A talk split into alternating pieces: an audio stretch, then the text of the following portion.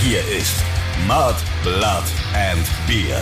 Der Emil Bulls Podcast bei Radio Bob. Padauz und herzlich willkommen hier in Runde 88 des offiziellen Emil Bulls Podcasts Mud, Blood and Beer mit dem Christoph Karl Eugen Griersei Speiche er El Griton, dem Oktopus von Leim. Ja, und dem Stefan Willibald Ernst Karl, a.k.a. Moik Machine Gun Murphy, der Eber von Schwabing. Und dem Pascal Heribert Hartmut Borromeus, a.k.a. Passi, a.k.a. Quassi, a.k.a. Iron Mike, a.k.a. das lange Elend, a.k.a. das quirlige Stinkeäffchen Tyson. Wird immer besser.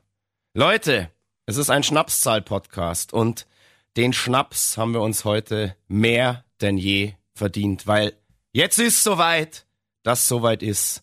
Happy Release Day, Jungs. Happy Release, Happy Release Day. Day. Wuhu. Wahnsinn, dass der Tag irgendwann mal kommt. Ich hätte es ja nicht gedacht. Ich auch nicht. Vor allem auch Happy Release Day, liebe ZuhörerInnen, liebstes Geziefer. Voll. Das ist ja für euch auch ein ganz besonderer Tag. Es ist, wie Passi gerade schon sagt, er kann es nicht glauben. Es ist auch wirklich kaum zu glauben, aber heute erscheint tatsächlich unser neues Album Love Will Fix It. Und es fühlt sich zumindest für mich wie eine absolute Erlösung an. Weil Ja. man muss ja schon sagen, es war eine sehr, sehr lange und schwere Geburt, weil das Album ist einfach wirklich ein brutal fetter Brummer geworden und mit dem waren wir jetzt ja eigentlich, ja, kann man sagen, ein paar Jahre lang schwanger. Ja. Jetzt ist er raus. Mit Zehnlingen, äh, Zwölflingen. Ja, mit Zwölflingen, definitiv, ja. Ich fühle mich acht Kilo leichter. Genau. Jeder von uns drei hatte vier im Bauch. Okay. Jeder von uns drei heute Vierlinge geboren und jetzt erstmal ein Schnaps. Naja, man kann ja so sagen, gezeugt und herangewachsen ist dieses, dieser Brummer, dieses Meisterwerk ja in mehreren Etappen. Und die Befruchtung hat ja eigentlich schon im Jahr, Moik, wenn ich mich nicht täusche, im Sommer 2019 stattgefunden und zwar im Richtig. beschaulichen Rentnerparadies Dame an der Ostsee. Selten so viele Rollatoren gesehen. Wo fahren die Emi Bulls zum Befruchten hin? Natürlich in ein Rentnerparadies. Wohin sonst? an die Ostsee, wie gesagt. Und wir haben ja schon öfter mal erzählt hier in diesem Podcast, dass wenn die Emi Bulls ein neues Album schreiben, gehen sie ja sehr, sehr gerne in Klausur. Und damals hat es uns eben für dieses Album an die Ostsee verschlagen. Es war, glaube ich, ganz praktisch, weil wir konnten das mit einem Konzert auf der Kieler Woche verbinden. Deswegen haben wir uns da Dame an der Ostsee ausgesucht, wenn mich nicht alles täuscht. Da hast du recht. Wir haben davor noch in Düsseldorf auf dem Campus gespielt und sind von Düsseldorf dann Richtung Dame gefahren, haben da, glaube ich, zehn oder zwölf Tage Songwriting gemacht, um dann final auf der Kieler Woche zu spielen. Genau, hatten dort ein sehr, sehr nettes Häuschen mit Garten, nah am Strand und es war der perfekte Ort, um da sozusagen die Zeugung von Love Will Fix It vorzunehmen. Ich weiß noch, es war so abgefahren, weil ich glaube, äh, in diesem Haus, das war so ein schwarzer Würfel, ziemlich modern für den, Mhm. Ja. ähm, äh, ja, für dieses Dörfchen. Ähm, und es gab kein WLAN. Oder ich glaube generell in dem ganzen Dorf gab es einfach kein Netz. Und da mussten wir uns natürlich was einfallen lassen und hatten dann zum ersten Mal mobiles Internet dabei. Oh, Gibt Nur es wegen- seitdem den Würfel. Seitdem gibt's diesen Würfel. Genau. ach krass. Okay, lustig. Ich habe nämlich neulich, als ich den im Studio gesehen habe, habe ich mir gedacht, hey krass, warum haben wir den eigentlich nochmal? War das tatsächlich? Das war deswegen. Ja, Das weil wir, weißt du deswegen. so, um die Zeugung vollziehen zu können, mussten wir uns im Internet irgendwie ein bisschen aufgeilen. Verstehst du? Das Ja, ist so wie bei der absolut. Samenspende, da kriegst du dann auch irgendwie hier, ähm, ihr versteht, glaube ich, was ich meine. Wir haben, wir haben unbedingt Inter Ja, ja, Internet gebraucht, um ähm, ständig geil zu sein, um eben permanent ähm, deckungsfähig zu sein. Sehr gut. Nur ganz kurz jetzt erzählt, ähm, Dame an der Ostsee war natürlich nicht der einzige Step auf dem Weg zur Geburt. Wir haben ein paar Songwriting-Sessions gemacht. Wir sind dann nochmal für eine zweite ausgiebige Session in die Toskana gefahren. Moik, wann war das dann genau? Im September, glaube ich dann, oder? Im selben, Richtig, selben Jahr war- September. Ich glaube, wir sind am 5. September oder 6. September an dem Sonntag losgefahren. Genau, haben uns dort auch ein, ein wunderschönes Häuschen ab vom Schuss auf dem Berg. Das war fast so ein kleiner alter Bauernhof mit eigenem Pool und so weiter haben wir uns gegönnt. Ähm, mal richtig die Sau da rausgelassen. War aber Nebensaison. Es war tatsächlich erschwinglich und ähm, Es war saugünstig, Ja, ja, unfassbar sagen. Günstig. Schnapper. Sonst ähm, hätten wir das uns auch nicht leisten können. Also wir wollen ja hier nicht rumpausen und suggerieren, dass die Leute denken, sie müssen eh die Platte nicht mehr kaufen, weil wir haben genug Geld. Nein, es ist absolut falsch. Und ihr geht heute am besten alle direkt in den Plattenladen und kauft euch das Ding oder bestellt es jetzt irgendwo. Es wäre schön, wenn ihr das in physischer Form macht, denn das bringt uns als Band jetzt erstmal am meisten. Und wenn ihr das in der ersten Woche macht, wäre es noch viel, viel schöner. Ähm, wir werden euch über diese Songwriting-Camps, die wir da vollzogen haben, in Zukunft natürlich noch viel ausführlicher erzählen, wenn wir auf dem Zeitstrahl ins Jahr 2019 kommen. Aber heute wollen wir eine kleine Special-Folge machen. Es ist ja Release Day und wir wollen euch einfach heute mal so ein bisschen so eine Song-by-Song-Episode hier bieten und euch zu jedem Song, der auf dem Album ist, ein bisschen was erzählen. Das sind zwölf Songs, da gibt's also viel zu erzählen, deshalb vorher jetzt heute nicht so viel Geplänkel, so viel unsinniges Geplänkel. Lasst uns doch direkt hier zum Punkt kommen. Sehr gut. Das Album heißt, Yes. wie gesagt, Love Will Fix It und jedes Album hat einen Opener und die Opener-Songs sind ja auch immer wichtig. Da muss man ja den, die ZuhörerInnen direkt abholen und unser Opening-Song, unser Opener auf dem Album nennt sich Backstabbers. Was ein Absolut. verheißungsvoller Titel. Ich kann ja hier mal ein bisschen was zur Entstehungsgeschichte erzählen. Ich habe ja schon öfter erzählt, ich bin jemand, dessen Kopf rattert die ganze Zeit und ich nehme mir eigentlich diszipliniert jede Idee, die so in meinem Kopf rumschwirrt, egal ob es eine Melodie ist, eine Textzeile oder eben ein Riff, auf mein Handy auf. Und da ich in den meisten Situationen keine Gitarre zur Hand habe, muss ich diese Riffs dann eben ins Handy singen. Und ich habe mir schon öfter gedacht, so what the fuck, wenn irgendwann mal jemand mein Handy findet und an diese Aufnahmen kommt, der denkt sich so, das ist von einem völlig Geisteskranken, weil oft kommen ja auch die besten Ideen, wenn man nicht mehr ganz bei Sinnen ist oder äh, irgendwie unter der Bettdecke und was weiß ich. Ja. Und ich weiß nicht, ich hatte, glaube ich, äh, fünf Promille schon und habe dann einfach da so reingesungen. Und das ist ja ab und zu auch wirklich so. Ich, ich, ich weiß nicht, ob ihr das auch so macht, aber manchmal, wenn man das dann Monate oder Wochen später rauskramt, checkt man teilweise gar nicht, was man da eigentlich gemeint hat. Ja, absolut. Ja. So, da hörst Ja. du dann einfach nur so, hier, eins, zwei, drei, Strophe. Ja, äh, Ich hab- ähnlich ich bei mir. Also mein Sau- Handy sollte auch keiner finden. Ich Ja. habe auch viele dieser Aufnahmen auf meinem Ja, ich habe Handy. ich hab das früher auch mal so gemacht und habe festgestellt, das funktioniert bei mir überhaupt nicht. Und dann kam irgendwann auch mal so eine Situation, dass ich irgendwie mit ein paar Leuten im Pub war, äh, schon ein paar Bierchen drin gehabt und ich habe die ganze Zeit irgendwie so eine so eine Melodie oder so ein Riff im Kopf gehabt und irgendwann bin ich einfach ohne irgendwas zu sagen aufgesprungen und bin gegangen und habe daheim äh, mein Interface angestöpselt, mir die Gitarre geschnappt und habe dann nachts um keine Ahnung drei irgendwie noch angefangen einen Song zu schreiben, weil ich genau das nicht wollte. War ein bisschen unhöflich meinerseits, einfach aufzustehen und zu gehen, aber es, ich, ich musste einfach, also wäre nicht anders gegangen. Oh wow, nee, ich bin da eiskalt. Also ich mache das wirklich in jeder Situation. Ich sag dann auch ähm, beim Essen mit Leuten einfach, boah, Leute, äh, nicht denken, dass ich kompletten Hau hab. Entschuldigung, ich muss mal kurz. Und dann mache ich oder was weiß ich. Alle denken sich, oh mein Gott, Geil, oh mein Gott. das wusste ich gar nicht. Er ist halt Können ja mal so eine Platte veröffentlichen. ja, voll.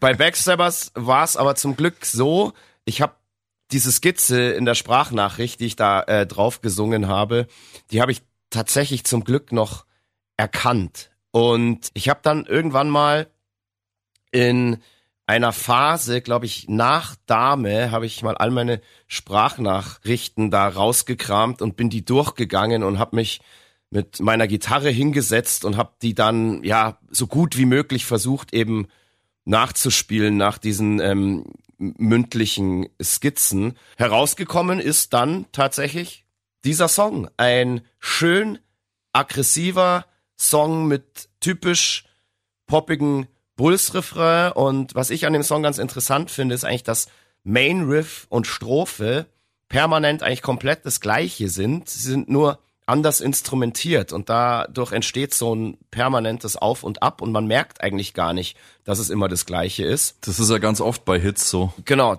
ja eben.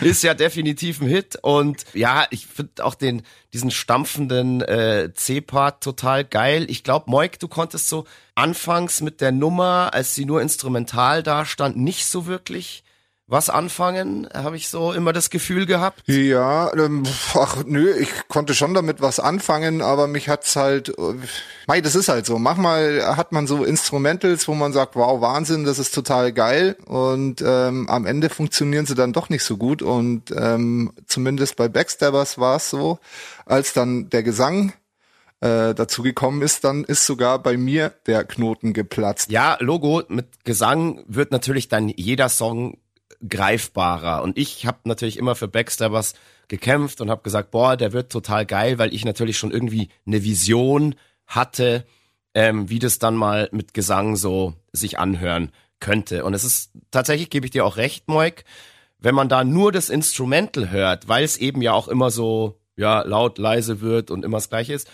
kann ich dich tatsächlich ein bisschen verstehen, dass der dich am wow. Anfang halt nicht so gecatcht hat, weil es halt, was weiß ich, vielleicht für einen Gitarristen relativ langweilig auch ist.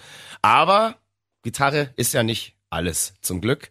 Und genau, dass dieser Song jetzt Opener geworden ist, das hatte ich zum Beispiel überhaupt nicht auf dem Schirm. Ich hätte nie dran gedacht, den als Opener zu nehmen, wobei er sich eigentlich total gut eignet. Und das war dann, bin ich mir ziemlich sicher, das war doch Passis Idee. Und woher kam diese Idee? Ja. Was war bei dir so der, Ausschlag, dass du gesagt hast, boah, das ist eigentlich ein geiler Opener für so eine Platte? Ja, also ich meine, wenn, wenn du Bassist bist, dann hast du natürlich, also was mich halt immer triggert, sind Riffs einfach. So, das ist, wenn es unten rum ballert und schiebt und der Song fängt an und, und bläst dich einfach erstmal Vollgas an die Wand und ich dachte mir so, ja, genau so muss das Album anfangen. Also entweder man bastelt so ein sphärisches Intro, was sich so richtig schön äh, cinematisch irgendwie in ein Album reinleitet, oder man gibt einfach gleich auf die zwölf, so richtig kompromisslos. Und der, der Song, der hat mich, also das Riff, gerade weil du auch sagst, so, das läuft ja eigentlich den ganzen Song durch. Das hat mich einfach von Sekunde eins an gekickt und ich meine, ihr hört's ja, wenn wir jetzt bei den letzten Shows irgendwie immer Soundcheck gemacht haben, das ist mein Referenzriff für, für den Bass-Soundcheck einfach, weil da weiß ich, wie, wie meine Axt klingen muss. Ah, verstehe, ah. deswegen spielst du es immer. Hm. Genau. Schau mal, was rauskommt, wenn Sänger Riffs schreiben. Referenzriffs für den Soundcheck sogar. Wow, das ist ja fast ja. sein Ritterschlag. Das Danke, Passi. Äh, Danke. Ja, jetzt hättest du es nicht sagen sollen, Passi. ja, fuck. Okay. Merke, ich werde überflüssig. Sehr gut. Aber mir fällt gerade ein, wir könnten natürlich bei den Songs auch immer dazu erzählen, wie die ursprünglichen Arbeitstitel waren. Ja. In dem Boah. Fall, glaube ich, Sparrifankal. Sparrifankal. Auf Bayerisch ein Wort für der Teufel, der Teufel. Ja, genau. Sparrifankal. Ja, aber ich weiß, ich habe den dann äh, doch auch relativ schnell auch für gut empfunden. Also ja, ja. auch schon instrumental dann. Aber wir haben da ja auch viel dran gearbeitet und ähm, Absolut. Das ist ja immer wieder. Das war immer wieder rausgeholt, wieder was geändert, liegen lassen, rausgeholt, wieder was geändert. Aber also genau. ja. Jedenfalls ein super Opening Track und ich könnte jetzt noch kurz hier bisschen was über den lyrischen Inhalt der Nummer erzählen ich würde sagen, wir Emi Bulls waren eigentlich schon immer allen gegenüber eine sehr loyale und faire Truppe und sind aber in unserer langen Karriere auch vielen Leuten begegnet, die uns oder mir äh, gegenüber auch mal sehr, sagen wir mal, unloyal waren und uns auch ausgenutzt und ausgesaugt haben. Und als sie dann irgendwann keine Nutzen mehr von uns hatten, ja, sind sie einfach verschwunden und haben die nächste Kuh gemolken. Und dieser Song rechnet eben mal so ein bisschen mit all diesen opportunistischen Blutsaugern und all den Leuten, die uns gegenüber einfach unloyal waren, ab. Kann man nach so vielen Jahren auch einfach mal machen, weil die Leute, Absolut. die geil sind, die haben wir ja auch besungen und jetzt sind einfach mal die dran, die nicht so geil sind. Und das Playback hat sich sehr gut für so eine ja, für so Agro-Lyrics und für so einen Rant geeignet. Der Song ist eigentlich ein kompletter Rant und das ist einfach mal so äh, als Opener auch ganz nett. Aber jetzt gehen wir mal zum nächsten Song. The Devil Made Me Do It. Moik? Richtig. Yes. Arbeitstitel? Irre. Irre, genau. Der Song Irre. hatte den Arbeitstitel Irre und das ist eigentlich ganz einfach zu erklären, warum. Denn dieser Song ist eigentlich komplett aus diesem markanten Intro-Riff entstanden, mit dem du, Moik, auf einmal auch in Dame an der Ostsee um die Ecke kamst. Und irgendwie war sofort klar, Daraus muss man was machen. allein durch dieses Riff, ja, dass das ein ganz, ganz wichtiger Song wird und obwohl wir noch gar nicht wussten, wo der irgendwie mal hingeht, war das irgendwie direkt auch, ja, so, ein- so, so ein Single-Kandidat. Moik, Ja. was ging in dir vor in dem Moment, als du dieses Ding da rausgeballert hast? Weil ich find's einfach wirklich genial. Also muss ich dir auch mal sagen, ich frage dich jetzt mal, in welchem Moment hast du dieses Riff geschrieben und hast du in diesem Moment auch sofort gemerkt, so, wow, das ist magisch. Ich, nee, also ich glaube, das ist wie so vieles so ein Unfall gewesen. Ähm, wahrscheinlich äh, so unbeteiligt auf der Couch gesessen und irgendwas vor sich hingeklimpert. ja, wie immer. Und halt. dann kam dieses äh, einstimmig natürlich erstmal raus und dann habe ich eine zweite Stimme dazu gemacht und habe gesagt, Alter, das ist ja so verrückt. Und ich glaube, ich musste auch richtig lachen. Genau, und deswegen hast du den Song ja auch direkt oder dein Demo, das du da gemacht hast, auch direkt irre genannt. Genau. Also man muss dazu sagen, das ist so so auch Fluch und Segen, so so ein Riff dann zu haben, weil es war gar nicht so leicht, den den Rest dann dazu zu schreiben, muss ich sagen. Aus dem Riff hat sich dann ja mehr oder weniger alles so entwickelt in diesem Song. Also Ja, das Riff klar. war so das, das, das Hauptding, da haben wir gesagt, das ist jetzt das Markante an diesem Song und der Song muss irgendwie weitergehen, damit dieses Riff immer wieder irgendwie da aufgegriffen werden kann. Und da gab es, glaube ich, wirklich zig Versionen und wir haben immer wieder rumgebastelt und gerade der Refrain hat wahrscheinlich irgendwie zehn verschiedene Steps durchlaufen. Also völliger, Die Strophe völlig auch, irre also halt. Die, völlig irre. Die Strophe auch. Also ich glaube, die finale Strophe, ähm, du hast ja erzählt, wir waren noch in der Toskana, wir haben aber auch noch eine kurze Session in der Casa Karl gemacht und so. Und ich glaube, da erst sind wir dann so langsam auf dem auf, auf das gekommen, wo wir gesagt haben, so ja, genau, das muss stampfen. Das hat's nämlich am Anfang nicht. Genau. Das tut's ja jetzt. Absolut. Ähm, und ähm, ja, also wir haben da wirklich viel, viele Strophen, viele Refrains und ich glaube, ganz zum Ende ist der Refrain noch mal anders geworden. Also wir haben da wirklich viel, äh, ja, dran geschrieben, einfach auch mit dem Wissen, dass es äh, eben ein sehr wichtiger Song werden kann für unser Album. Absolut. Und Ja, du sagst, hat es- sich gelohnt. Du hast es gerade gesagt mit dieser stampfenden Strophe. Das ist ja auch etwas, was für uns relativ untypisch ist. Das machen wir ja gar nicht so oft, dass man einfach mal wirklich nur boom, tschak, boom, tschak. Und ich fand das eben mal in unserem Fall, also in unserem Kosmos total erfrischend, sowas zu machen. Weil, wie gesagt, das kommt bei uns sehr, sehr selten vor, dass irgendwie mal einfach so hier straight forward irgendwie so ein Beat marschiert. Und äh, das taugt mir an dem Song wirklich auch sehr, sehr gut. Passi, wie war das für dich? Du warst ja leider bei der Platte im, im Schreibeprozess noch nicht Teil dieser Band. Genau. Ähm, wie war das für dich, als du dann zum ersten Mal mit dieser Nummer zum Beispiel auch konfrontiert wurdest? Hat die dich gleich gecatcht oder hast du gedacht, was ne Kacke? Nee, also ich meine, äh, das, das, ich, ich meine, ich, also wenn, wenn ein Song anfängt und der dich gleich irgendwie überrascht, also irgendwie der, der kriegt gleich deine Aufmerksamkeit, was es halt irgendwie mit diesem Anfangsriff halt, oder was damit halt einfach passiert ist bei mir, so dann ist es halt erstmal ein gutes Zeichen, habe ich mir den Song so weiter angehört und dann kam halt irgendwann der C-Part und dann dachte ich mir so, Alter, was, was passiert hier eigentlich da? Es wird einfach nur noch mächtiger und äh, stampfiger und krasser. Und dann dachte ich mir so, ja gut, der, der hat mich. Und das war, ich war ja relativ witzig, weil ich musste die Songs ja äh, quasi on the fly einspielen. Also ich habe die ja vorher gar nicht, ich hatte ja keine Zeit mehr, die irgendwie groß anzuhören oder so richtig zu üben, sondern das ist ja irgendwie wirklich im Studio dann passiert und ja, da äh, du checkst es also du, du, du kannst eigentlich bloß nach deinem Gefühl handeln. Also du hast gar keine Zeit irgendwie zu überlegen, ähm, ja, ist es cool da oder äh, du kannst gar nicht verkopft sein, sondern du, du nimmst es einfach völlig emotional auf. Und äh, da hat er ziemlich schnell bei mir gewonnen gehabt eigentlich. Das ist ja ein gutes Zeichen dann, wenn auch jemand Außenstehendes Immer. dazukommt Ja. und dann gleich irgendwie eine Verbindung hat, weil wir kennen dann natürlich jeden Pfurz und finden dann alles irgendwie geil. Ja, ja, ich wollte noch sagen, ich glaube, ich habe diesen Song viermal im Studio aufgenommen. Auch das, ja. In verschiedenen. Stimmungen und so, weil ich, ja genau, ich hatte den ja auch, ja, Fun Fact, ich hatte den schon einmal komplett mit allen Vocals auch aufgenommen, final. Also der war wirklich final aufgenommen, ja. Gitarren, Bass, Schlagzeug, Vocals.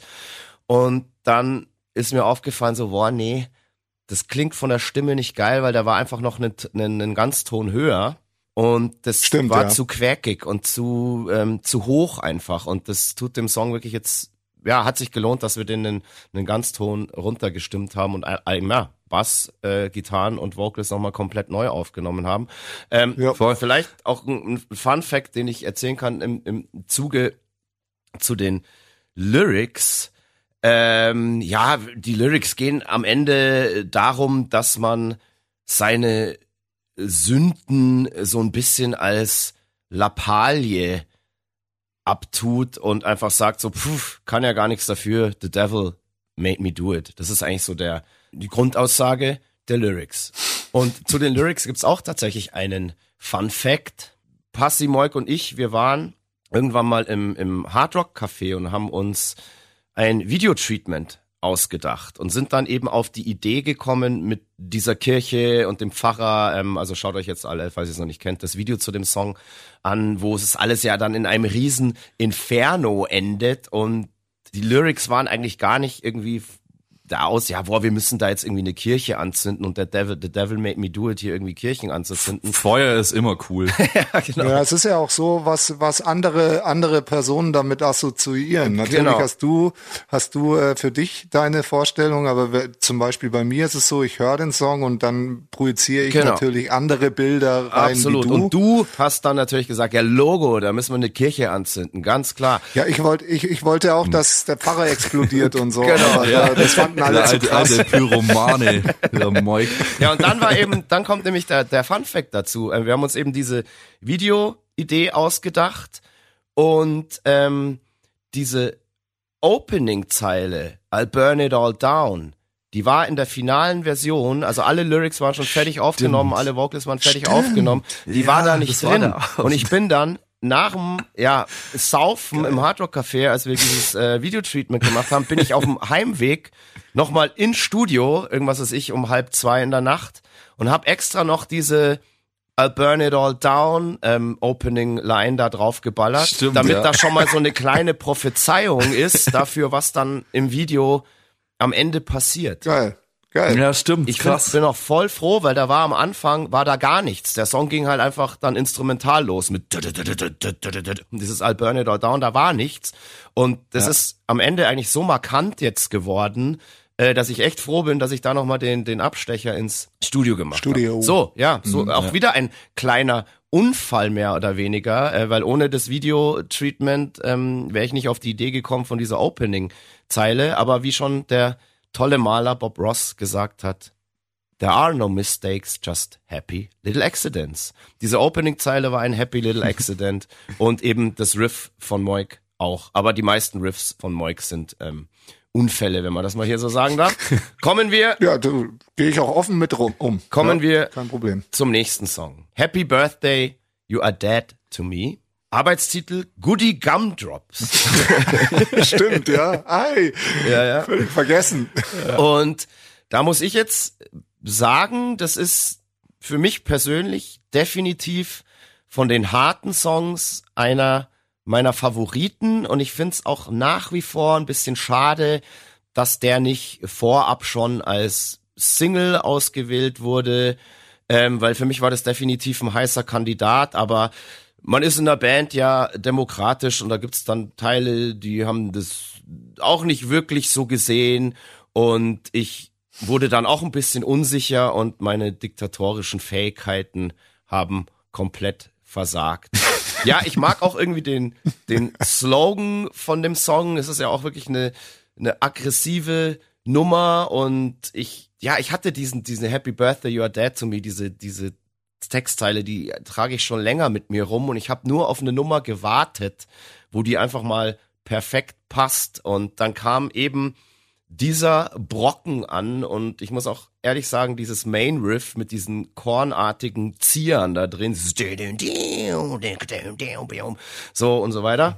Äh, das ist für mich wirklich eins der fettesten Riffs, die ich seit Jahren gehört habe und ähm, kann ich sagen, weil ich habe es nicht selber gemacht. So, ähm, ich bin einfach Fan von diesem Riff und da hat einfach dann diese Zeile einfach so perfekt draufgepasst, weil die Zeile ist ja auch so ein bisschen agro und das Riff ist die perfekte Untermalung und worum es da textlich geht, soll jeder selber für sich entscheiden. Schickt doch allen Leuten, die ihr nicht mögt oder mit denen ihr Stress habt, schickt doch allen Depp-Innen auf dieser Welt einfach zum Geburtstag diesen Song. Das ist doch eine geile. Nee, den, Bestell den Bestelllink zu unserem Album. Und den Bestelllink zu unserem Album. Genau. Ja, ähm, mehr habe ich jetzt zu dem Song nicht zu sagen. Finde ich ultra fett, ultra geil. Einer wirklich von den harten Songs definitiv. Einer meiner Favorites auf dem Album. Und ich freue mich auch ultra drauf, den jetzt auf Tour live zu spielen. Ja. Ich, ich könnte noch eine Kleinigkeit sagen, Gerne. weil ähm, also im Vorfeld, äh, wenn äh, Andy Bock äh, und ich uns überlegen, wie wir äh, die Songs recorden und so, teilen wir das in der Regel immer auf, so ein bisschen. Ähm, und bei der Nummer war es so ein bisschen kompliziert, weil der ist so, ist, da wird so ein bisschen eine andere Technik benutzt und wir waren uns da beide unsicher. Wie heißt die denn, Ähm, die Technik? Äh, Gent. Oh, Gent. Habt ihr gegentet, oder wie? Yes, we, we have ge- gegentet. What the fuck? Yes, Wow. ähm, ja, und ähm, Erklär doch mal kurz für unsere ZuhörerInnen, die jetzt nicht so drin sind in der Materie, was ist denn die Technik Genten? man, man macht sehr viel mit äh, Upstrokes Ah, quasi. okay.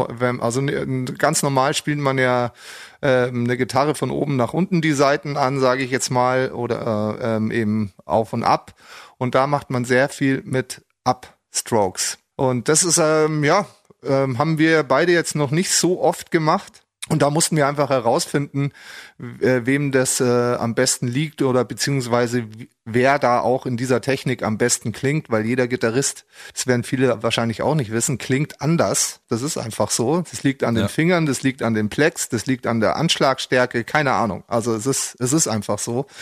Ähm, und ähm, ja, da mussten wir herausfinden, wer, wer dieses Riff am besten transportieren kann. Und jetzt die spannende Frage. Wer von euch klingt im Genten besser?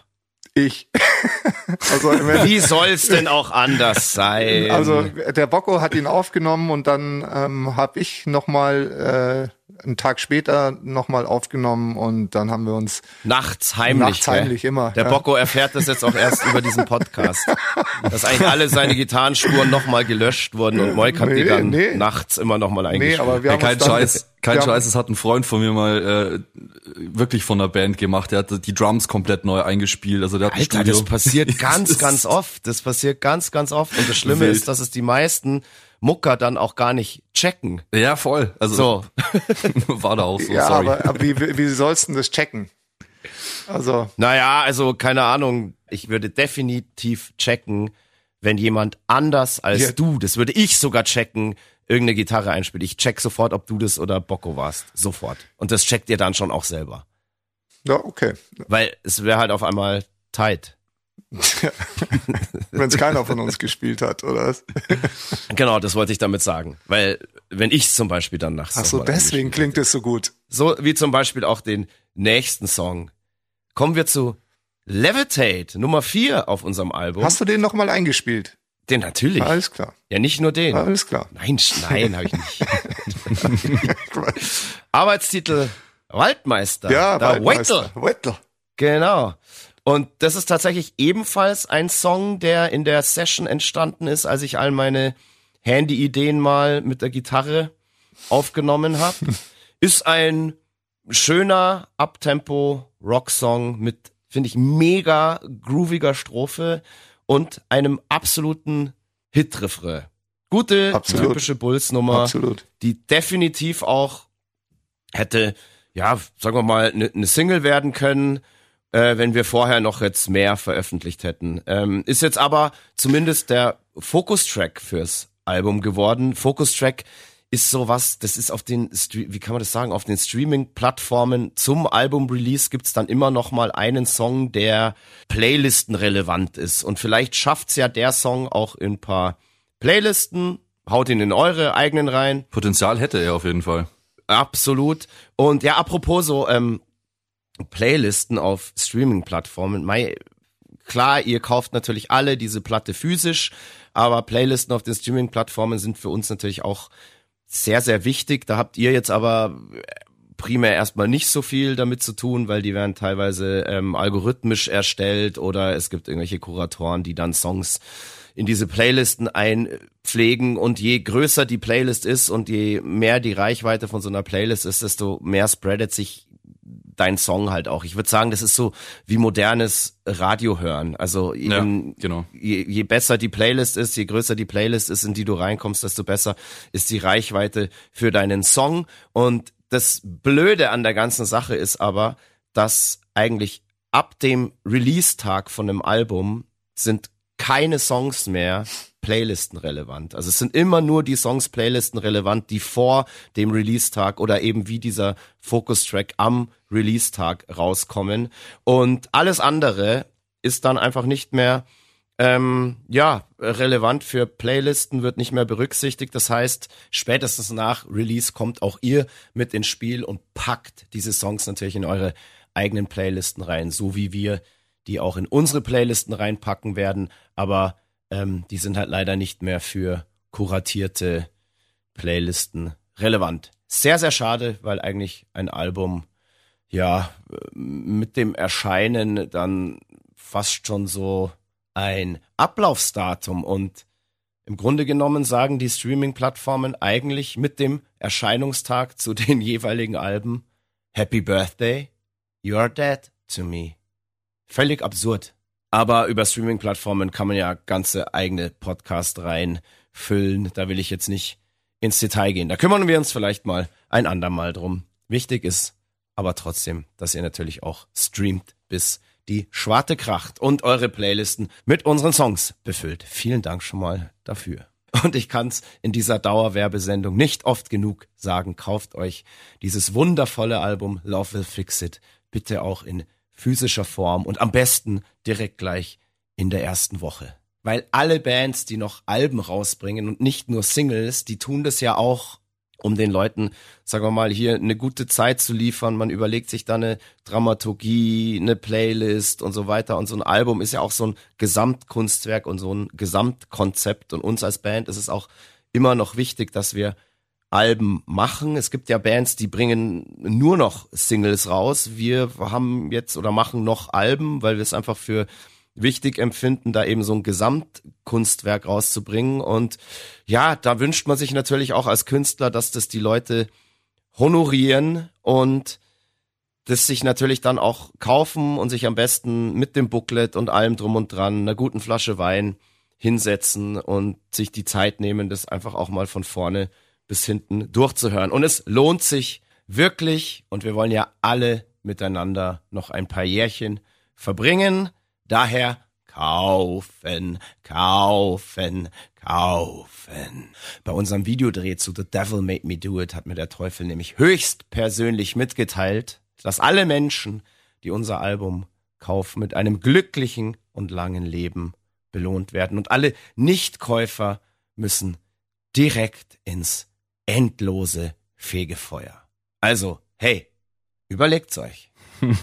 Aber weiter hier mit unserem Song Levitate. Passi, wie ging's denn dir, als du zum ersten Mal mit diesem Song in Berührung gekommen bist?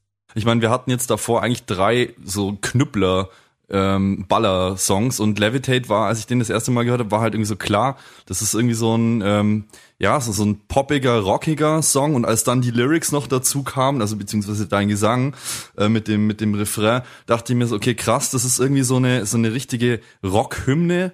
Also hat es hat vielleicht nicht so diesen diesen positiven euphorischen Vibe wie jetzt zum Beispiel Jaws of Oblivion oder Euphoria, also jetzt rein vom vom Audio wahrnehmen, ähm, aber ist irgendwie ja, ist halt einfach so eine, so eine Pop-Rock-Hymne.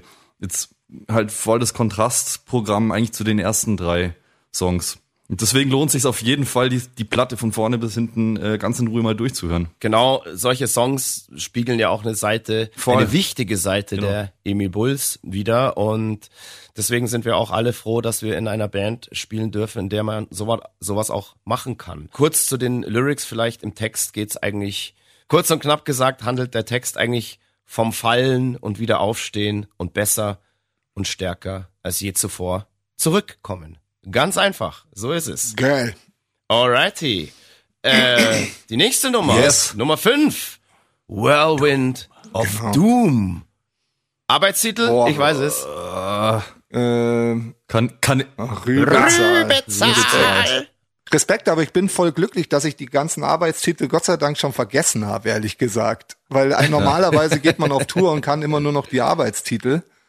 Ähm, ähm, jetzt gehen wir Ja, auf Tour das und stimmt. ich, Und dann checkt man auf der Setlist, Setlist nicht, welchen Song man spielt. aber jetzt bin ich schon gut vorbereitet und kann die ganzen Albumtracks, also Titel. liebstes Geziefer, verehrte ZuhörerInnen, einige von euch kennen den Song wahrscheinlich schon, weil das unser zweiter Single-Release war nach The Devil Made Me Do It. Whirlwind of Doom, die zweite Single-Auskopplung.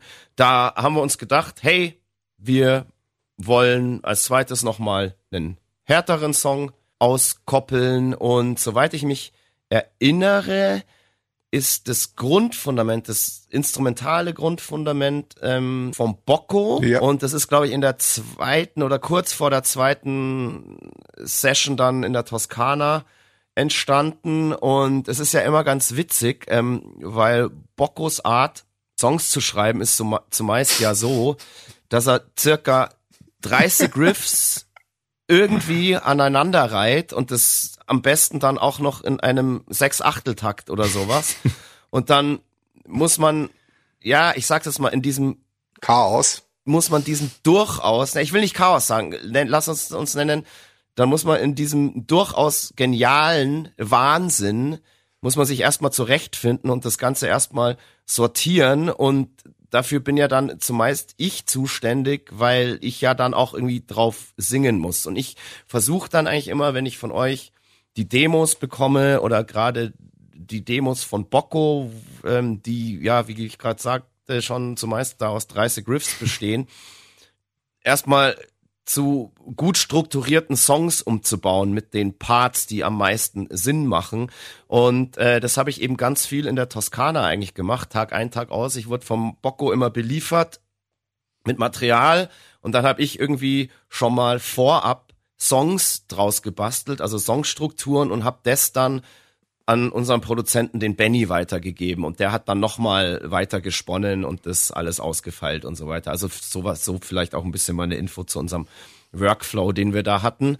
Was ich interessant fand, ich fand das immer eine sehr, sehr geile Nummer, ähm, einen sehr, sehr starken Albumtrack, aber der stand bei uns als Band jetzt ja gar nicht so als Single-Kandidat auf der Liste. Und nee.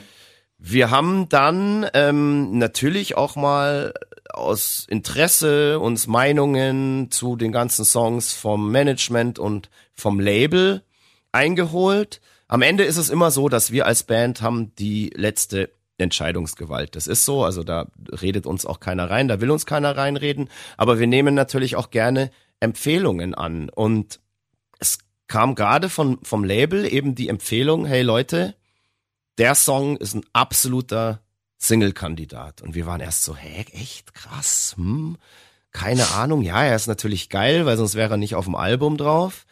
Aber ist das jetzt echt eine Single? Weil ich habe mir auch so gedacht, so, boah, das, das Intro ist schon sehr träge und er braucht irgendwie sehr lang, bis er zum Punkt kommt, relativ lang, bis die Vocals anfangen. Und das sind ja auch immer so Sachen, die man bei einer Single berücksichtigen sollte. Klar, beim Refrain, stumpf ist Trumpf, der geht ins Ohr und so weiter, macht Spaß. Aber irgendwie so, so waren wir uns als Band da gar nicht, den hätten wir jetzt gar nicht so auf dem Schirm gehabt. Haben dann aber gesagt so, hey, Nee. warum nicht einfach mal Empfehlungen annehmen und ähm, haben dann gesagt, okay, hey, lasst uns den halt rausballern. Ist ja eine starke Nummer, also Ja, viel voll. falsch machen kann man eigentlich nicht. Und deswegen, ähm, ja, haben wir dann uns entschieden, ähm, ja, nehmen wir mal Empfehlungen an und äh, deswegen ist der Song dann auch zweite Single geworden. war jetzt ja auch keine falsche Entscheidung. Also ähm, alles cool, aber wie gesagt, der stand jetzt bei uns gar nicht so weit oben auf der Liste. Zum Text kann man sagen, naja, wie sage ich das jetzt? Ja, auch kurz und knapp, dass das hier alles nicht zu lang wird. Seh einfach dein glückliches und behütetes Leben niemals als selbstverständlich an, denn du weißt nicht, was das Schicksal für dich bereithält.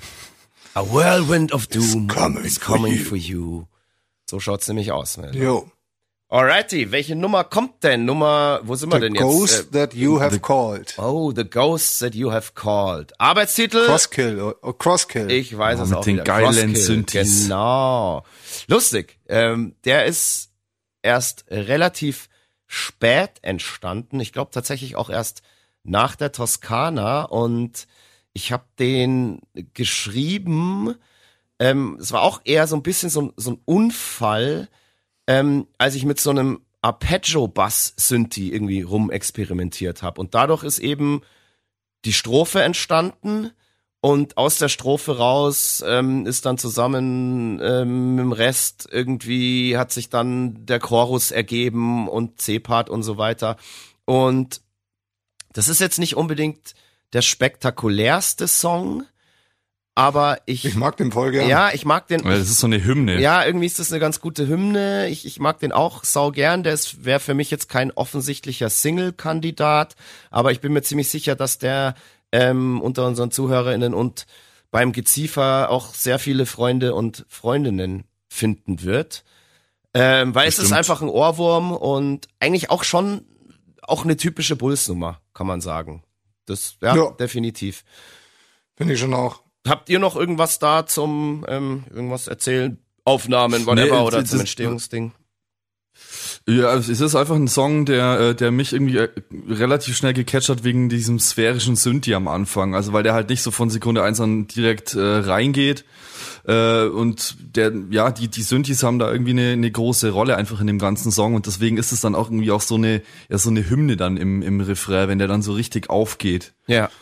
Und ja, so wie der Song halt anfängt, so, so ändert er auch eben mit diesen, mit diesen Synthes und das finde ich irgendwie einfach eine, hat, ist eine geile Stimmung einfach, so. Der, das ist, ich finde, der ist ein geiler Song, der ist ein bisschen anders als die anderen. Es ist ein Bull-Song definitiv. Ähm, da kann man sich einfach mal drauf einlassen, wenn man, wenn man die Platte durchhört. Finde ich auch. Ich, ich glaube, es ist meine Lieblings-Overdub. Bei der Nummer. Oder wie geht die? Ja, ja. So ungefähr geht die. Ja, krass. Boah, ich war gerade voll bei Dings, bei, wie heißt denn das? Äh, die ist aber so ähnlich. Du meinst bei Dreams and Debris? Nee, oder nee, nee, nee, nee, bei irgendeinem, bei irgendeinem Hip-Hop-Hit. Äh.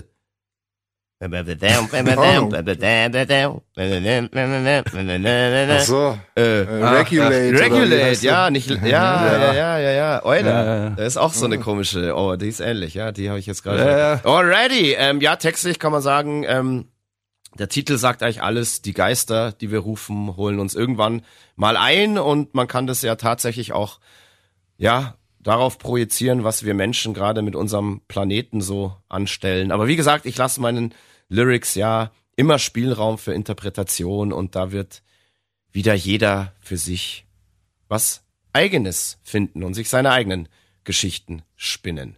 Kommen wir zu Song Nummer 7, Love Will Fix It, der Titeltrack des Albums. Arbeitstitel Il Corso. Corso. Und Il Corso hieß tatsächlich dieses, dieser Gutshof in der Toskana, auf dem wir ähm, uns Genau. befunden haben, als auch dieser Song geschrieben wurde. Man kann nicht sagen, dass der komplett in der Toskana geschrieben wurde, weil es ist total abgefahren. Diesen Refrain und mit seiner ultra hookigen Overdub auch wieder. Dieses den tragen wir tatsächlich schon seit der Sacrifice to Venus miteinander rum. Also primär nur diesen Refrain. Und das war wirklich Genau. so, ich habe immer gesagt, hey Leute, das ist ein absoluter Hit, ein absoluter Hit, aber irgendwie hat das kein anderer so wirklich gesehen. Und wir hatten auch keine wirklichen Ideen, wie man den weiterführen kann, wie man da gute Strophen einbauen kann und dann wurde der immer so ein bisschen stiefmütterlich behandelt, aber ich habe den immer wieder auch bei der Kill Your Demons dann immer wieder diesen scheiß Refrain aus dem Archiv gekramt. und ja, bei dem Song war es dann tatsächlich wie bei einem guten Wein, der musste halt erstmal reifen. Und jetzt tatsächlich dann erst 2019 in der Toskana war es soweit, dass wir irgendwie, ja, ich habe den wieder ausgekramt und habe gesagt, Leute, Leute, das ist ein absoluter Hit. Ähm, lasst uns da jetzt bitte eine Strophe finden. Und ich habe dann mit Bocco zusammen ähm, ja so einen Entwurf für die Strophe gebastelt. Das hat dann tatsächlich auch zum ersten Mal ganz gut zu diesem Refrain gepasst und ja. ja. zum ersten Mal, man muss dazu sagen, erstmal musste man den Refrain schon umschreiben, weil der war in der Urversion, von der du gerade geredet hast, in einem ganz ich glaube, es war ein Dreivierteltakt oder was ganz komisches, es war Genau. so walzermäßig. Genau, genau. So, und ähm, dann wurde der erstmal glatt gebügelt gemacht, und auf, genau. auf vier Viertel äh, getrimmt und dann konnte man da auch, glaube ich, zum ersten Mal wirklich weiterarbeiten Absolut, absolut. Und ich bin wirklich froh, dass wir den Song, also dass der so lang gereift ist, weil er wäre wahrscheinlich, wenn wir ihn früher schon mal auf Teufel komm raus einfach fertig gemacht hätten, wäre er nicht so stark geworden. Und es war jetzt genau der richtige Zeitpunkt. Und manchmal dauert es halt. Und wir haben noch ein paar Sachen. Es ist bei uns ja öfter mal so, dass Songs, die schon länger im Archiv sind, ähm, Winterblood war ja zum Beispiel auch so eine Nummer, die ich eigentlich theoretisch auch schon für die Sacrifice to Venus hatte, aber die Strophen einfach noch nicht wirklich geil waren. Und dann hat es halt einfach noch ein Album länger gedauert, bis man da was gefunden hat. Und das finde ich ist ein ganz normaler Prozess und das finde ich auch gut, dass man eben dann nicht auf Teufel komm raus sagt, boah, das muss jetzt unbedingt drauf, wenn es noch nicht, ja, in unserer Welt zumindest 100% fertig ist. Kurz noch zu den Lyrics, ja, kann man auch kurz und knapp sagen, uns kann nichts passieren, weil wir die Liebe an unserer Seite haben. Und Schön. ja, Schön. kommen wir zum nächsten Song. Sick. Arbeitstitel. Tonnenmänner. Tonnenmänner. Muss ich sagen, für mich definitiv einer der interessantesten Songs auf dem Album. Voll. weil er einfach so komplett ungewöhnlich ist und eigentlich eben nur die Emil Bulls sowas machen. Da treffen irgendwie Flamenco-Gitarren auf äh, New Metal Riffs und einen äh, kitschigen Pop-Refrain. Und die Nummer geht aber trotzdem irgendwie komplett nach vorne, marschiert, hat einen ultra brutalen C-Teil. Und ähm, ich glaube, wirklich, ich, ich glaube, diese Nummer ist so mein Geheimfavorit. Das ist so mein, Voll. Ja, mein bei mir auch. Bei mir Geheim, auch. mein, mein heimlicher Liebling. Und der ist auch sehr strange entstanden, Moik. Da waren wir, glaube ich, beide im Studio und haben noch an, an Demos gebastelt und der ist doch dann aus zwei alten Demos Ja. entstanden, die zufällig vom Tempo und von der Tonart zusammengepasst haben und irgendwann hatten wir die Eingebung, hey, boah, warte mal, der Refrain passt ja eigentlich voll gut zu der Strophe, weil der Refrain hatte früher ganz andere Strophen, die aber schwach waren und ein anderer Song hatte aber geile Strophen, die irgendwie cool waren und dann hat es zufällig zusammengepasst und das war eigentlich eher so eine ja so eine Resteverwertung, kann man sagen. ja, ja, absolut. Und Na, also ich würde nicht sagen Resteverwertung. Wir haben das Beste aus zwei Welten zusammengefügt. oder so. So, ja, ja. weil ähm, sonst wäre aus diesen beiden äh, Songs, die du gerade angesprochen hast, ähm, nichts geworden. Und das wäre schade gewesen, weil beide eben ihre Stärken hatten. Und definitiv. so, ja. und so haben wir uns ähm, daran gemacht, aus zwei guten Sachen eine gute, äh, zwei Na-Ja-Sachen eine sehr gute Sache zu machen. Genau, ach, Voll. ja, absolut. Ich weiß nicht, ob ihr euch erinnern könnt, aber ich habe irgendwie für, für mich war Sick immer der Song eigentlich bei der Platte, der als also der das Album beendet, der den Sack dazu macht, weil Ja. der hat irgendwie für mich hatte der immer so eine Stimmung, wo ich sag, ja, ich finde es halt irgendwie geil bei einem Konzert oder oder auch bei einem äh, bei einem Album, wenn man so die ZuhörerInnen so mit so einer Schwermütigkeit irgendwie hinterlässt. ja. Also so einfach mit mit so einem Ende so ja, man man man du, wenn sie diese Euphorie wieder spüren wollen, dann müssen sie entweder das Album nochmal anmachen oder müssen einfach nochmal auf ein Konzert kommen. Und das hatte der Song äh, für mich irgendwie die ganze Zeit. Ich bin jetzt aber froh, dass es nicht geworden ist, weil ich finde die Reihenfolge jetzt so cooler. Aber der Song, der ist bei mir auch äh, die ganze Zeit hatte irgendwie so einen, ja, so einen speziellen Platz einfach in meinem Gehör gehabt. Und ja, wie du, wie du schon gesagt hast, so der, der C-Part, das ist einfach der heftigste C-Part aller Zeiten. das ist so brachial, ja. wenn du die Flamenco-Gitarren hörst und dann kommt auf einmal das Teil. So. Ja, eben, das ist so eine absurde, der, der nimmt so eine absurde Entwicklung und das finde ich eben total, total interessant und ich bin gespannt, ob wir den äh, ja live auf die Bühne bringen, ob das irgendwie gut funktioniert. Wir werden es jetzt dann gleich ähm, ja, genau. in der Probe mal ausprobieren. Ja. Textlich, ich meine, die Platte Love Will Fix It beschäftigt sich ja viel mit allen Facetten der Liebe und die Liebe ist ja nicht nur schön, die kann ja auch grausam oder komplett psychopathisch sein und dieser Song behandelt eben das Thema, ja, die Liebe kann auch psychopathisch sein. Es geht am Ende um einen Stalker, um jemanden, der besessen ist von einer anderen Person und die ganz für sich alleine will und deswegen auch sick is the only way I tick Sick is the only way. I love you, sick is the only way to love you. Und ähm, muss ich aber ganz deutlich dazu sagen, ist nicht autobiografisch. Ja, ja. ja, ja. Du, du bist der, der Stalker. Ja, ich bin immer der, der, der vor deinem Fenster da steht. Ja. Ach so, oh, du fuck. bist der. Ich wusste. Ja, der IT-Maske. Genau. Mit der Hey, da darf man doch nicht verraten, dass ich da immer drunter stehe. Ach so, scheiße. Auch im Video. Ich bin, ich bin halt nicht so groß. Ja. Schau, er musste für das Video niemanden casten. Er musste nee, einfach mich, gut, mir die Maske aufsetzen und ähm, ja. dank ja. meiner Körpergröße war ich ein perfekter E.T. Alrighty, next. Brecher. Yo. She ain't coming home no more. Käfer. Arbeitstitel? Käfer. Käfer. Käfer, richtig.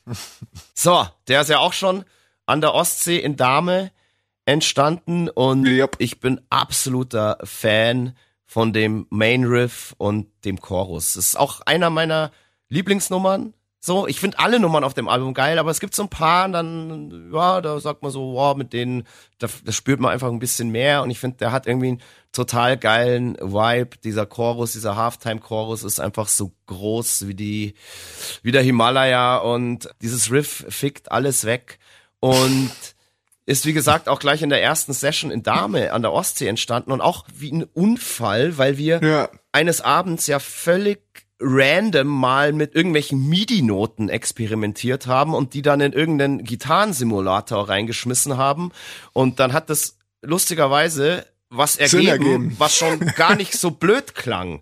Genau. Und dann hat der Bocco sich da hingesetzt und hat eben dieses, dieses Riff draus gebastelt und hat halt auch noch seine Gitarre zur Hand genommen und hat dann aus diesen weirden MIDI-Noten was gebaut, was halt auch an der Gitarre umsetzbar ist. Und das war dann auch so ein, ja, haben wir uns sozusagen both worlds zu Nutzen gemacht, eben die digitale Technik ähm, in Form von irgendwelchen MIDI-Noten als auch die analoge Technik in Form von einer Gitarre. Und äh, Nummer macht ultra Spaß. Äh, ganz, ganz toller Song, finde ich. Textlich geht's darum, wieder eine Facette der Liebe, wie der Titel schon sagt, she ain't coming home no more. Sie wird nicht mehr nach Hause kommen. Es geht um Verlust und Trauer. Und das gehört ja auch zu einer Facette der Liebe. In diesem Fall hat jemand seinen Partner verloren, also ist wohl in der Beziehung jemand gestorben, wird eben nicht mehr nach Hause kommen.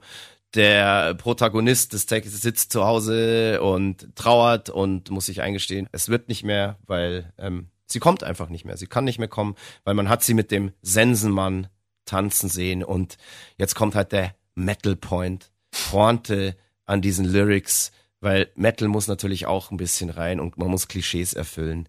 Es kommt dann die Textzeile, She's forever dancing with me. Was suggeriert, ich bin der Sensenmann. Naja. Wow. Ja, ja, ja, ja, du bist einfach ein krasser Typ. Brutal, oder? Was? Also Sensenmann, Teufel, All, Wolf, Wolf, alles. Uh, E.T. auch noch. E.T. auch ein, ein, eine vielschichtige Persönlichkeit. Aber man, könnte, man, man könnte sagen, ähm, ein Chamäleon.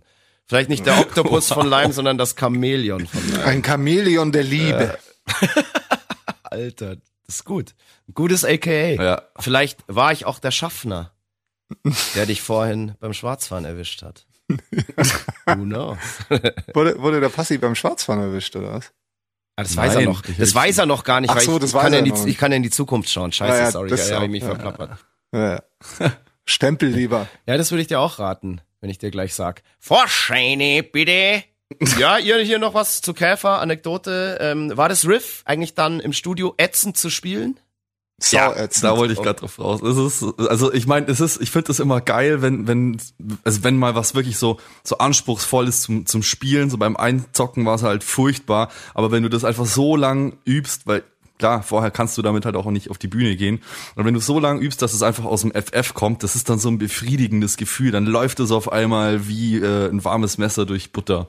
Ja. Aber beim Einzocken war es Pain. Richtig Pain. Haben wir den schon mal geprobt eigentlich?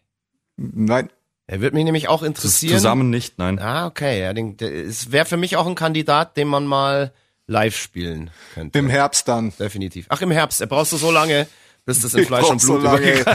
Ich habe ich hab diesen Song Ich zeig dir das mal, bis kein zum Problem. Umfallen.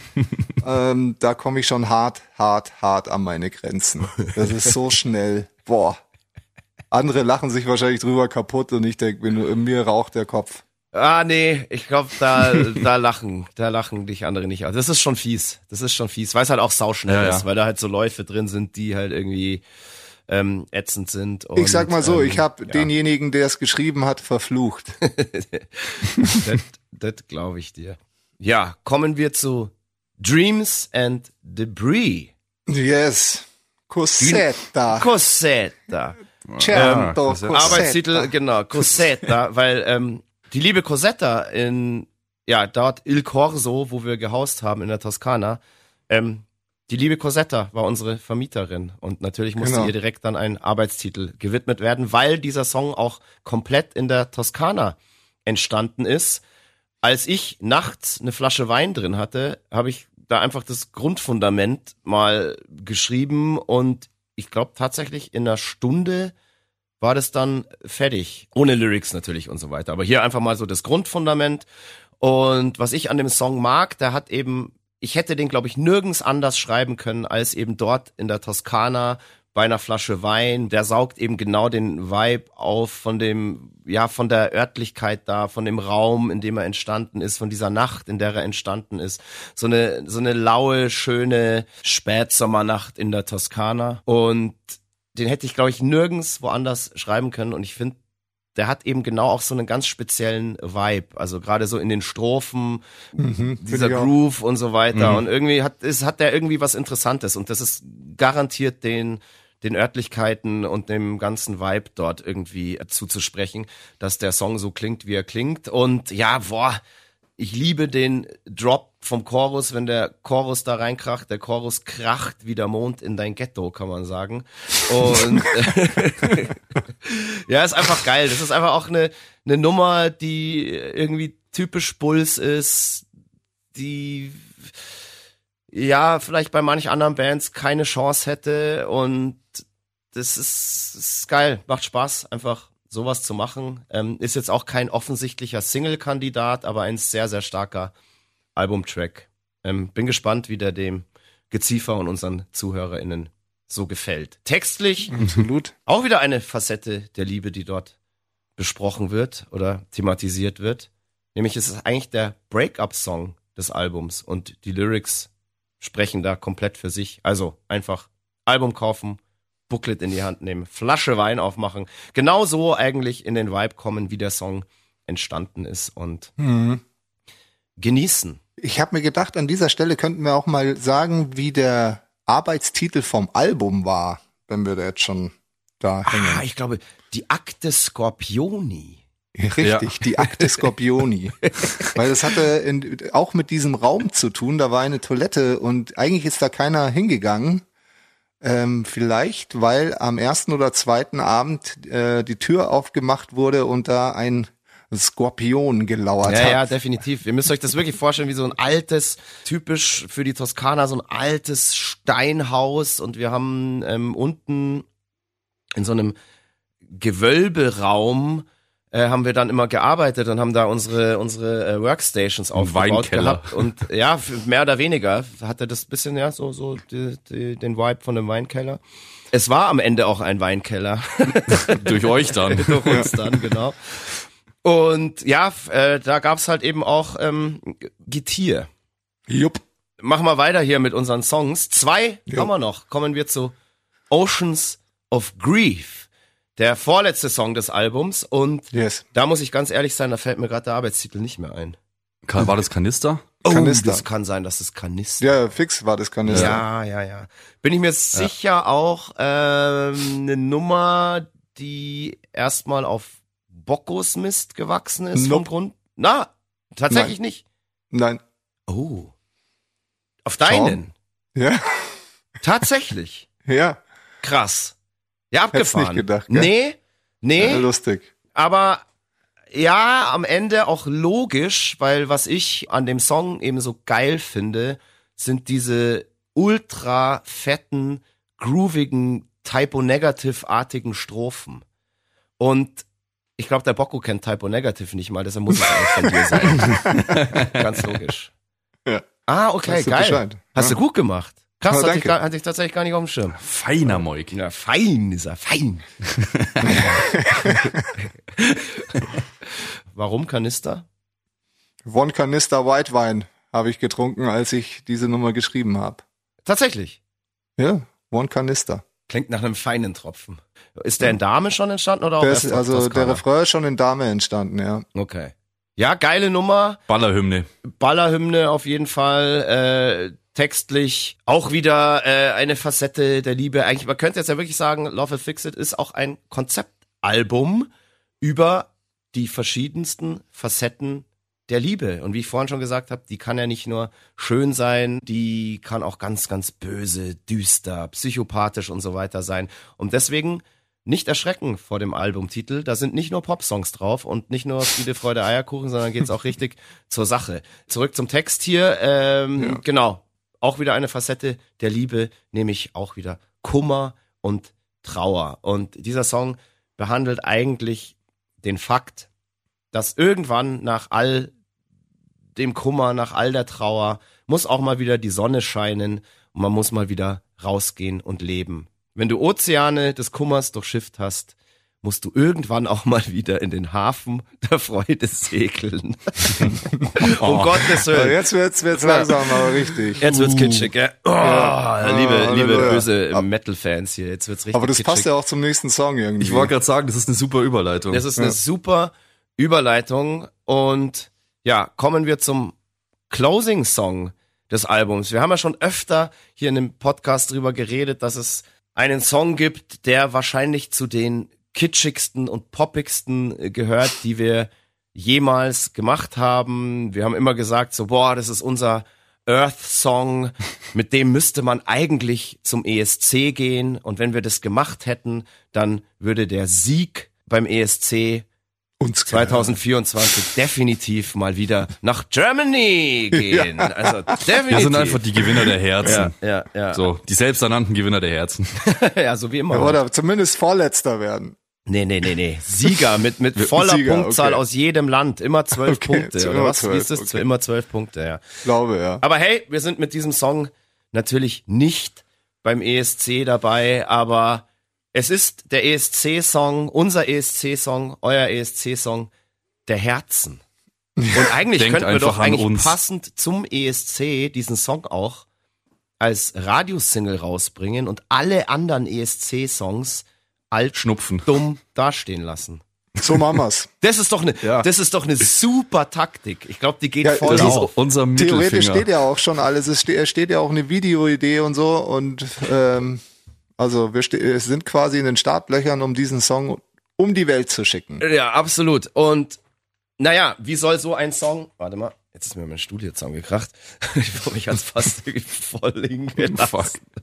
ähm, Lass das drin. ja, genau, easy. Äh, alright, naja, und wie soll so ein Song anders heißen als Together? Denn Together we are strong, together we are one. Zusammen können wir alles schaffen, sogar das Gewicht der Erde tragen. Und also ich liebe den Song, muss ich ganz, ganz ehrlich sein. Ich, wir wissen ganz genau, an dem Song werden sich die Geister scheiden. Ich bin gespannt, wie, ja, wie ihr den aufnehmen werdet. Es wird sicher Leute geben, die lieben den. Es wird aber auch Leute geben, die hassen den. Aber ähm, wir wären nicht die Emil Bulls, wenn wir dann nicht trotzdem sowas machen würden. Und ich, ich finde die Nummer wirklich großartig. Es ist eine absolute Hymne und da bin ich auch ja mal wieder froh, dass ich in einer Band spielen darf, die eben genau solche Songs auf dem Album packt. Das ist einfach geil, es macht Spaß, ist eine schöne Nummer und es war tatsächlich so, ähm, Jamie war ja noch auch am Anfang im Entstehungsprozess des Albums dabei und hat so die ersten Gehversuche von diesem Song ähm, auch mitbekommen.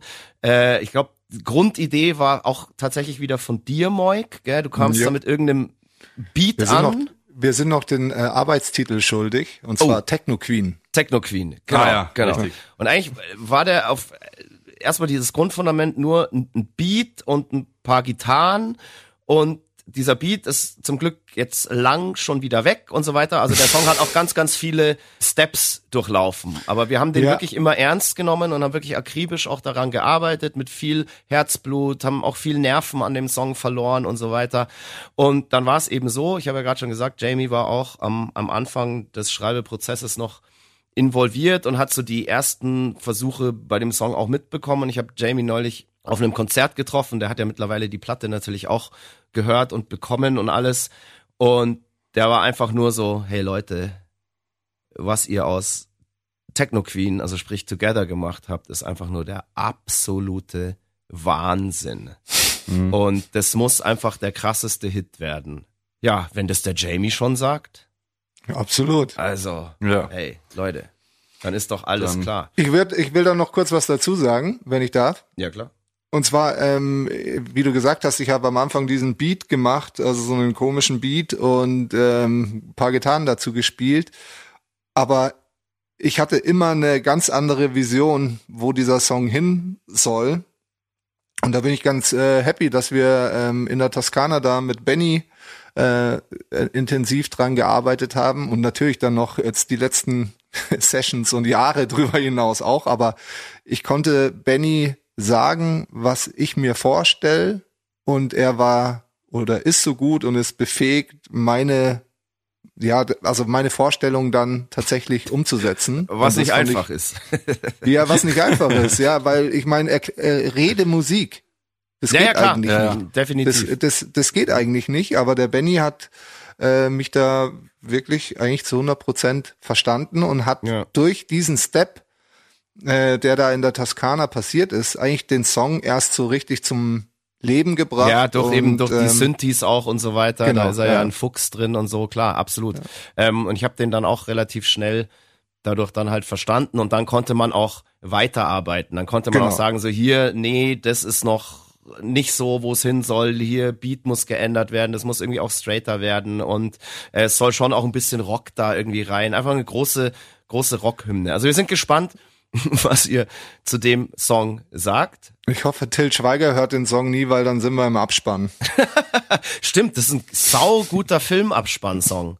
Muss nicht unbedingt für einen Till Schweiger-Film sein, aber hey, Regisseure dieser Welt, streitet euch um dieses Meisterwerk. Der muss ins Kino. Gib dem Song einfach äh, eine Chance. Ich meine, ihr müsst die Platte ja eh ein paar Mal, also zigmal durchhören. Ja, so darf man das gar nicht sagen. Das ist eine ultra, das ist eine ultra krasse Nummer.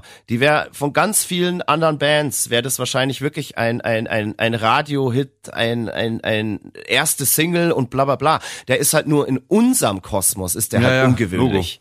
So, deswegen. Deswegen, Ähm, aber was heißt Genau. in unserem Kosmos ist eigentlich überhaupt nichts ungewöhnlich und mit den Worten, die Emil Bulls planen nichts, die Emil Bulls lassen einfach geschehen. In diesem Sinne würde ich sagen, endet das Machen Album hier. Wir hoffen, ihr hattet Spaß äh, mit unseren Erklärungen hier und Ja, jetzt viel Spaß mit dem Album. Genau, viel, viel Spaß mit dem Album und es wäre ganz, ganz toll, wenn ihr euch die Platte auch in physischer Form holt, denn da steckt wirklich ganz, ganz viel Arbeit, Herzblut und ganz, ganz viele Nerven stecken da drin. Und Liebe. Macht es am besten jetzt gleich direkt in der ersten Woche, dann ähm, ja zählt es auch noch ganz gut für die Charts. Das muss man ja auch einfach ehrlich sagen. Und ihr könnt uns natürlich auch helfen, indem ihr das komplette Album auf Dauerschleife streamt. Lasst es einfach on repeat permanent auf euren Handys, auf euren Laptops und so weiter laufen. Lasst uns eine riesen Geziefer Clickfarm Maschinerie anschmeißen und mal sehen, keine Ahnung, kleines Experiment. Macht es doch einfach alle. Probieren wir das doch mal aus. Jeder von euch Zuhörerinnen lässt in der ersten Woche unser Album einfach permanent on repeat, also das komplette Album auf den einschlägigen Streaming-Portalen durchlaufen. Und vielleicht kann man dann ja auch mal die ganzen Mainstream-Fuzis in den Charts so ein bisschen ärgern, weil die Streams zählen ja auch in die Charts und ihr könnt interaktiv dabei sein. ihr habt Macht, ihr habt Kontrolle. äh, ich find's witzig. Und kauft euch vor allem auch noch, also wir wollen echt, also heute geht's euch wirklich ans Leder. Wir gell? wollen also viel. Platte kaufen Wahnsinn. und jetzt auch noch oben rein, kauft euch noch Tickets für unsere Tour. Die geht nämlich los. Also jetzt, gestern ist, Ist sie losgegangen in los. Prag. Heute sind wir in Hannover. Wir sind gleich um 17.30 Uhr im Rockers in Hannover, in dem Plattenladen und machen dort eine Autogrammstunde von 17.30 Uhr bis 18 Uhr und dann können wir alle gemeinsam zum Kapitol wandern, machen einen Pilgern. Kastenlauf zum Pilgern, Kapitol. Genau. Morgen sind wir dann in Leipzig. Da gibt's auch wieder eine Autogrammstunde. Wir sind von 16 bis 17 Uhr im EMP Store. Also Leipzig, kommt alle vorbei. Und nach der Autogrammstunde gehen wir dann gemeinsam zum Täubchental. Vielleicht auch wieder verbunden mit einem Kastenlauf. Wir freuen uns auf euch. Heute Abend gibt's dann noch von 18 bis 20 Uhr die Emil Bulls Rock Show. Natürlich nur bei Radio Bob. Ein Release-Special, in dem es dann auch den ein oder anderen Song vom neuen Album der Emil Bulls, Love Will Fix It, zu hören geben wird. Also, einschalten, C-Fix. Leute, was ein Ritt. Ich würde sagen, jetzt genießen wir unseren Tourlaub und Yes. diesen auf. den wollen wir mit euch allen zusammen feiern. Und jetzt wollen wir die Ernte für diese ganze Arbeit einfahren. Und zwar in Form von brutalen, mega Abrisspartys. Leute, So machen wir's. Ja. machen wir Schluss. Yes. Machen wir So. Schluss Jetzt treffen wir uns und trinken ein Schnäpsle. auf die Genau. Folge Prost. 88. Genau. Alright. Leute, Leute, vielen, vielen Dank fürs Zuhören. Wir gehen jetzt auf Tour, auf Tourlaub und machen ein kleines Päuschen. Wir melden uns dann wieder, wie gewohnt, ab März. Aber jetzt ist erstmal Winterpause und Tourlaub.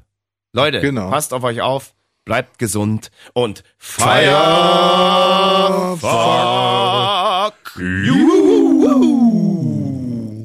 Alrighty. Ciao. Ciao. Grüße. Das war Mud, Blood and Beer, der Emil Bulls Podcast bei Radio Bob.